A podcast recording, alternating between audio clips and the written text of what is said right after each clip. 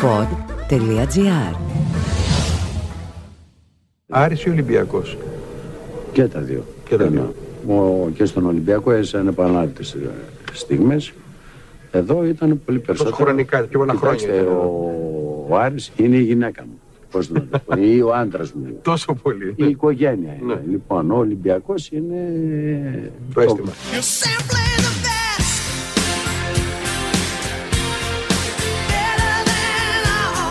Ήταν ο καλύτερος. Χωρίς αμφιβολία, ο πιο επιτυχημένος προπονητής στην ιστορία του ελληνικού μπάσκετ. Αυτό όμως δεν ήταν το μεγαλύτερο παράσημο του Γιάννη Ιωαννίδη, που άφησε φτωχότερο το ελληνικό μπάσκετ μετά το θάνατό του σε ηλικία 78 ετών. Το μεγαλείο του εντοπίζεται στην καθολική αναγνώριση από φίλους και εχθρούς. Στον ελληνικό αθλητισμό, που οι φιλοφρονήσεις μεταξύ αντιπάλων είναι πιο σπάνιες και από νερό στην έρημο, ο Ξανθός κατάφερε να αποσπάσει αποθεωτικά σχόλια από τον ΠΑΟΚ και τον Παναθηναϊκό, τους μισητούς εχθρούς του Άρη και του Ολυμπιακού αντίστοιχα, τις δύο μεγάλες του αγάπες. Ο ίδιος βέβαια είχε παραδεχτεί ότι ως πιτσιρικάς ήταν βέρος αριανός. Η επιλογή ήταν ο Άρης στη Όλοι- Θεσσαλονίκη.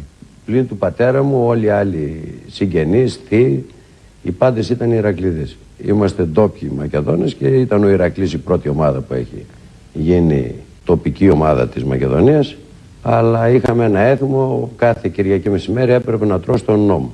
Οπότε από πέντε ετών που πήγαινα υποχρεωτικά για να φάω, μετά το φαγητό με έπαιρνε ο νος μου ήταν 17-18 ετών, ήταν αριανός, έπαιξε λίγο μπάσκετ στον Άρη και με έπαιρνε μετά το φαγητό στη, στο γήπεδο της Χαριλάου και έτσι έγινε αριανός από μικρό παιδί. Όπως και στη ζωή όμως, έτσι και στο μπάσκετ πάντα έχουμε χώρο για μια δεύτερη αγάπη. Για τον coach, αυτή ήταν ο Ολυμπιακός. Και όταν έρθει η στιγμή να αφήσεις το λιμάνι, θα σε αγαπά με μια ζωή Ιωαννίδη Γιάννη, του τραγουδούσαν χαρακτηριστικά οι φίλοι του Ολυμπιακού. Πώς ήταν όμως σαν προπονητής αλλά και σαν άνθρωπος ο Γιάννης Ιωαννίδης, εδώ ακούμε τον δημοσιογράφο Νίκο Χατζηνικολάου να τον παρουσιάζει στο τηλεοπτικό κοινό με τρία διαφορετικά παρατσούκλια. Κυρίες και κύριοι φίλες και φίλοι χαίρετε. Άλλοι τον λένε μάγο.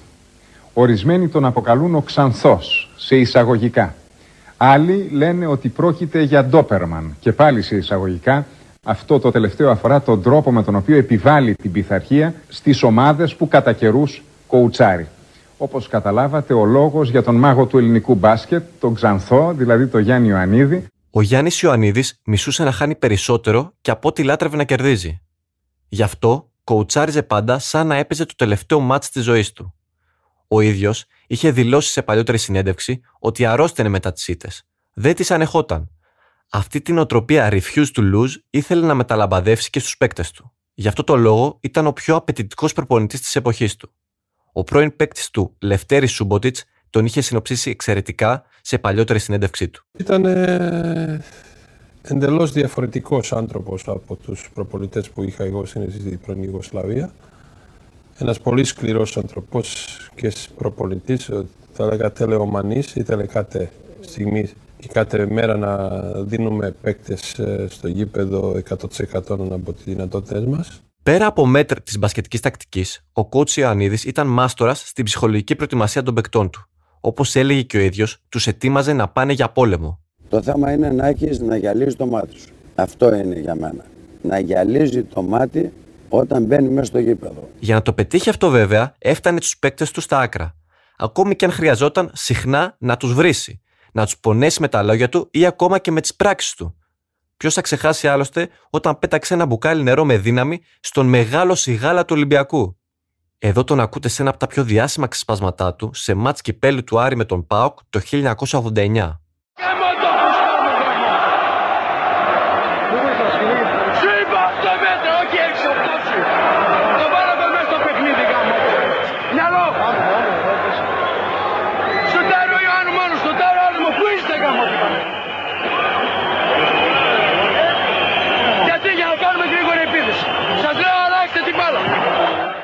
Ακόμα πιο ενδεικτική του εκρηκτικού του χαρακτήρα ήταν η φορά που άρπαξε το μικρόφωνο και ζητούσε από τους φιλάθλους να σταματήσουν να βρίζουν. Μη βρίζετε Βούλγαροι και τα λοιπά εθνικά θέματα. Σταματήστε γάμο το στανιός. Πέρα από αθυρόστομος και οξύθυμος, ήταν και προληπτικός. Πριν ξεκινήσει το ματ, άναβε το τσιγάρο, τράβαγε μια ρουφιξιά και το πέταγε πίσω από τον πάγκο. Το θεωρούσε γούρι. Δεν ξεκινούσε αλλιώς. Επίσης, για προληπτικούς λόγους, όταν πήγε στον Ολυμπιακό, άλλαξε φανέλα στο φασούλα γιατί φόραγε το 13. Αν ήταν σήμερα προπονητής και χρησιμοποιούσε τις ίδιες τακτικές, τα social media εύκολα θα του χάριζαν τη στάμπα του γραφικού. Ποτέ όμως, ποτέ, δεν πρέπει να κρίνουμε τους ανθρώπους παλιότερων εποχών με σημερινά μέτρα και σταθμά. Εξάλλου, στον αθλητισμό κρινόμαστε από τα αποτελέσματα. Και η ιστορία απέδειξε ότι ο Γιάννης Ιωαννίδης ήταν ένας άψογος διαχειριστής προσωπικότητων. Πιο τρανό παράδειγμα, η επιτυχημένη συνύπαρξη δύο εκρηκτικών χαρακτήρων όπως του Γκάλ και του Γιαννάκη που πρωταγωνίστησαν στην αυτοκρατορία του Άρη. Ακόμα μεγαλύτερη απόδειξη η κληρονομιά που άφησε πίσω του.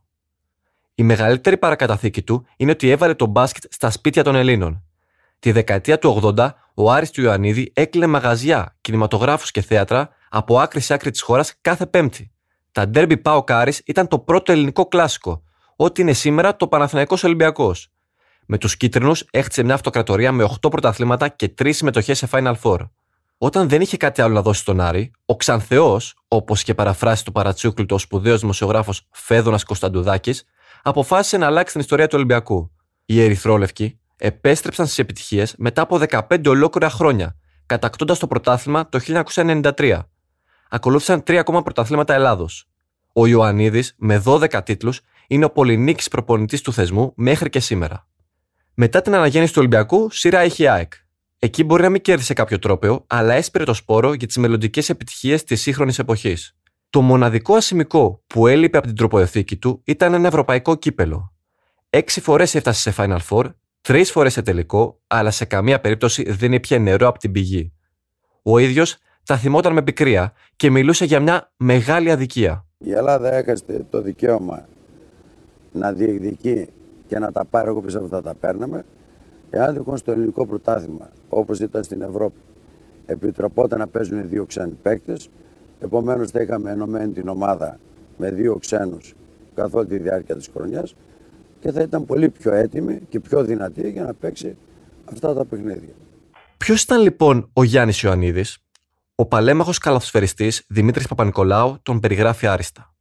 Ήταν σκληρός, αλλά προσπαθούσε να είναι δίκαιος και αυτό το εκτιμούσαμε. Δηλαδή θα σου έλεγε πάρα πολύ σκληρά λόγια, αλλά δεν θα μίλαγε ποτέ πίσω από την πλάτη σου. Ενώ ήταν τόσο σκληρός μέσα στο γήπεδο, τους πρόσεχε πάρα πολύ εκτός γήπεδου και έκανε ακόμα και μικρές κινήσεις να φαίνονται μεγάλες στα μάτια μας.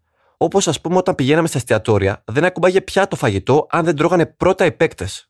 Λειτουργούσε έτσι ηγετικά και απορρεφούσε τους κραδασμούς από όλα τα προβλήματα που μπορεί να είχαμε εκτός γηπέδου για να είμαστε συγκεντρωμένοι μέσα σε αυτό.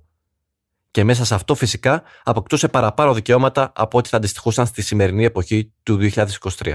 Για κλείσιμο, αυτό το podcast αποχαιρετά τον Ξανθό με ένα τραγούδι της αγαπημένης του Μαρινέλας. Καμιά φορά λέω να αλλάξω ουρανό Μα δε, μα δεν υπάρχουν δρόμοι Ήταν το podcast «Τι φάση» αυτή τη φορά με τον Γιώργο Παπαϊωάννου. Στους ήχους ήταν ο Γιώργος Βαβανός. Μεταξύ άλλων, χρησιμοποιήθηκαν ηχητικά από τη συνέντευξη του Γιάννη Ιωαννίδη στο δημοσιογράφο Δημήτρη Χατζηγεωργίου, την οποία μπορείτε να βρείτε στο YouTube.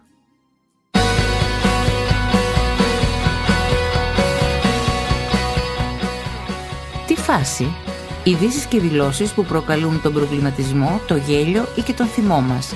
Μια προσωπική ματιά στην επικαιρότητα με την υπογραφή των ανθρώπων του pod.gr. Ετοιμαστείτε για τη μεγαλύτερη μπασκετική πρόκληση της χρονιάς. Φτιάξε τώρα τη δική σου ομάδα στο Greek Fantasy Challenge στο sporttalk.gr. Επίλεξε με για τη fantasy ομάδα σου. Πάρε μέρος στην Greek Fantasy Challenge για να κερδίσεις δώρα. Μπες τώρα στο greekfantasychallenge.sportdog.gr και φτιάξε τη δική σου Dream Team.